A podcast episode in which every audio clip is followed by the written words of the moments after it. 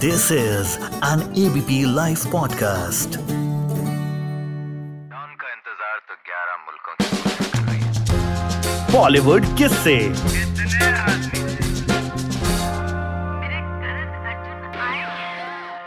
आप एक होटल में बर्तन मांज रहे हो और आसपास जो स्टाफ है वो आप ही के गानों पर थिरक रहा हो उन्हें गुनगुना रहा हो और उन्हें ये पता भी ना हो कि ये आप ही का गाना है। सिद्धू मूसेवाला के साथ ऐसा हुआ है, कनाडा में। क्यों हुआ था, कैसे हुआ था? बॉलीवुड किस्से में बात सिद्धू मूसेवाला की।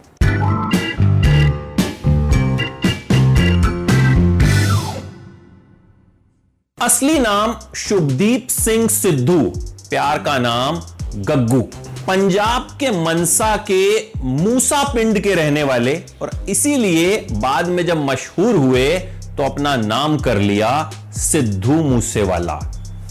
पांचवी क्लास से ही सिद्धू को गाने का शौक था।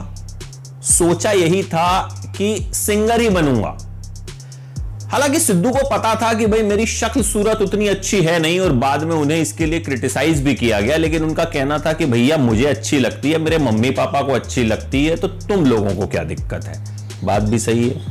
खैर, सिद्धू के पापा आर्मी में थे, लेकिन वहाँ कोई हादसा हुआ, चोट लग गई और उसके बाद वो पुलिस में भर्ती हो गए। सिद्धू के मम्मी पापा चाहते थे कि सिद्धू पढ़ाई पूरी करे, बाकी जो कुछ है वो सेकेंडरी है। तो सिद्धू ने स्कूलिंग की और उसके बाद लुधियाना में गुरु नानक देव कॉलेज में इलेक्ट्रिकल इंजीनियरिंग करने लगे। जी हाँ, सिद्धू मूसेवाला इलेक्ट्रिकल इंजीनियर हैं। सिद्धू ने सबसे पहले सोचा कि मैं गाने गाता हूँ, लेकिन दिक्कत यह थी कि सिद्धू को लिखना नहीं आता था। सिद्धू ने बड़ी कोशिश की कि कोई लेखक उनके लिए गाना लिख दे। बड़ी कोशिश की, कोई राज़ी नहीं हुआ।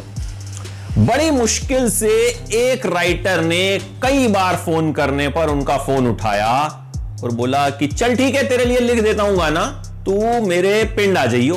पिंड मतलब गाँव। पंजाब में गाँव को पिंड कहते हैं। सिद्धू ने अपनी बाइक उठाई और उनके पिंड के लिए निकल गए। बहुत तेज बारिश हो रही थी, लेकिन सिद्धू बड़े खुश थे कि आज मुझे पहला गाना मिलेगा, लिखा हुआ, और उसे मैं गा सकता हूँ।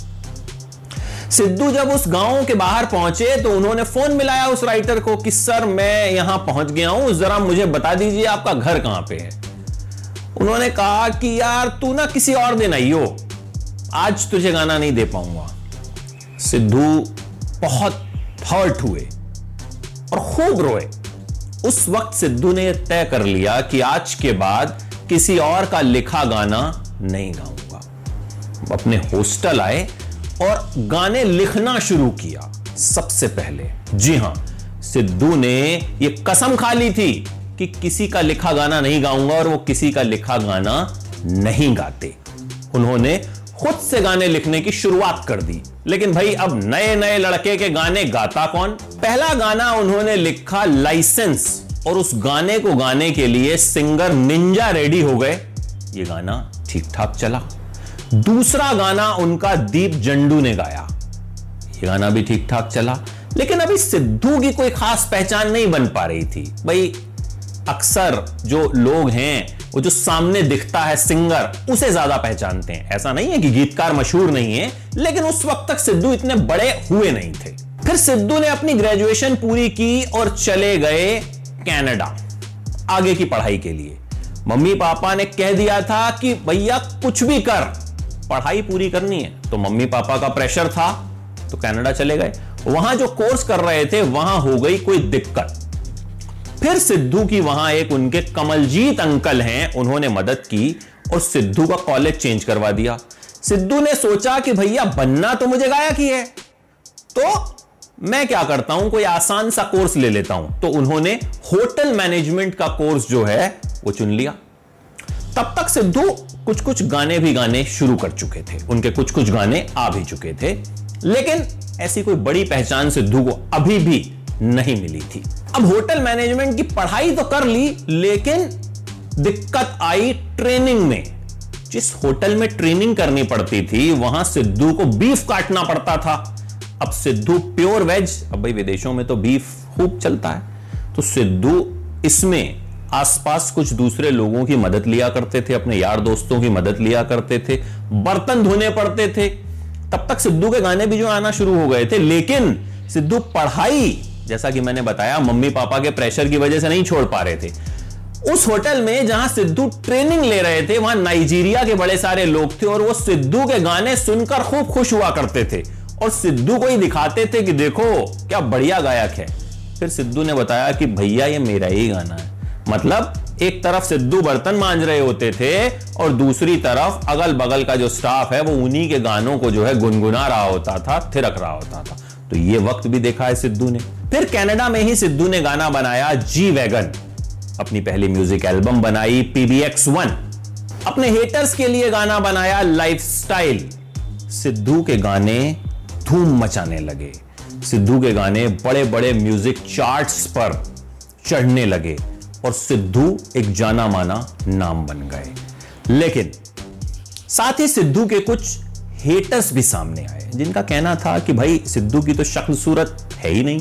सिद्धू खुद कहते हैं, भाई मैं तो एक आम जट परिवार का लड़का हूँ। उन्हीं के जैसा दिखता हूँ, कोई हीरो जैसा तो दिखता नहीं हूँ। बॉलीवुड में मुझे जाना नहीं है, क्योंकि बॉलीवुड मुझे समझ में नहीं आता। सिद्धू अपने तरीके से गाने बनाते हैं, अपने स्टाइल के गाने बनाते हैं, और उनका कहना है कि जो मेरे आसपास मैं देखता हूँ मैं उसी पर गाने बना देता हूँ। अपने लाइफ एक्सपीरियंसेस पर गाने बना देता हूँ। अब, विवाद। भाई, कहते हैं कामयाबी अपनी कीमत वसूलती है। सिद्धू के साथ भी ऐसा हुआ। बड़ा सितारा हो और विवाद ना हो, ये तो हो ही नहीं सकता। सिद्धू के साथ भी खूब विवाद हुए। करण औजला के साथ उनकी जो लड़ाइयाँ हैं वो इंटरनेट पर खूब चर्चा में रहती हैं। दोनों वीडियोस के ज़रिए एक दूसरे पर खूब वार करते रहते हैं। कहते हैं, एक वीडियो में सिद्धू ने करण औजला पर निशाना साधा था और उसके बाद से ये सिलसिला शुरू है और फैंस भी इस वॉर को जो है खूब इंजॉय करते हैं। वीडियोस के ज़रिए दोनों एक दूसरे पर शायराना अंदाज में तंज कसते हैं।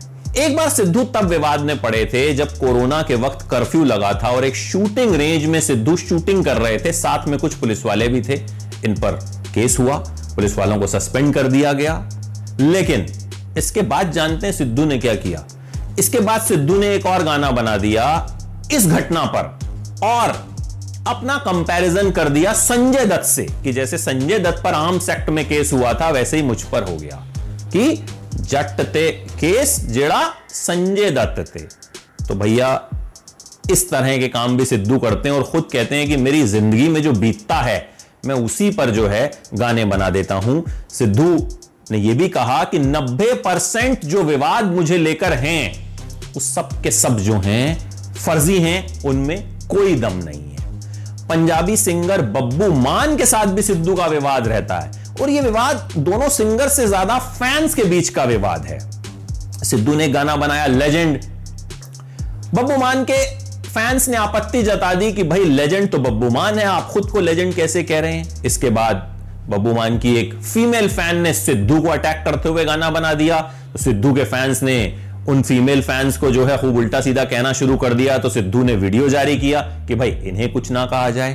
तो कुल मिलाकर विवादों से सिद्धू अक्सर घिरे रहते हैं, लेकिन इन विवादों का, उनके गानों पर कोई असर नहीं होता। जो विवाद होता है, वो फिर उस पर गाना बना देते हैं। एक बार उन्हें अकाल तख्त के सामने भी पेश होना पड़ा था। उन पर आरोप लगा कि सिख पंथ की महान शख्सियत, भाई मांगो पर उन्होंने अपने गाने में कुछ विवादित शब्द इस्तेमाल किए हैं।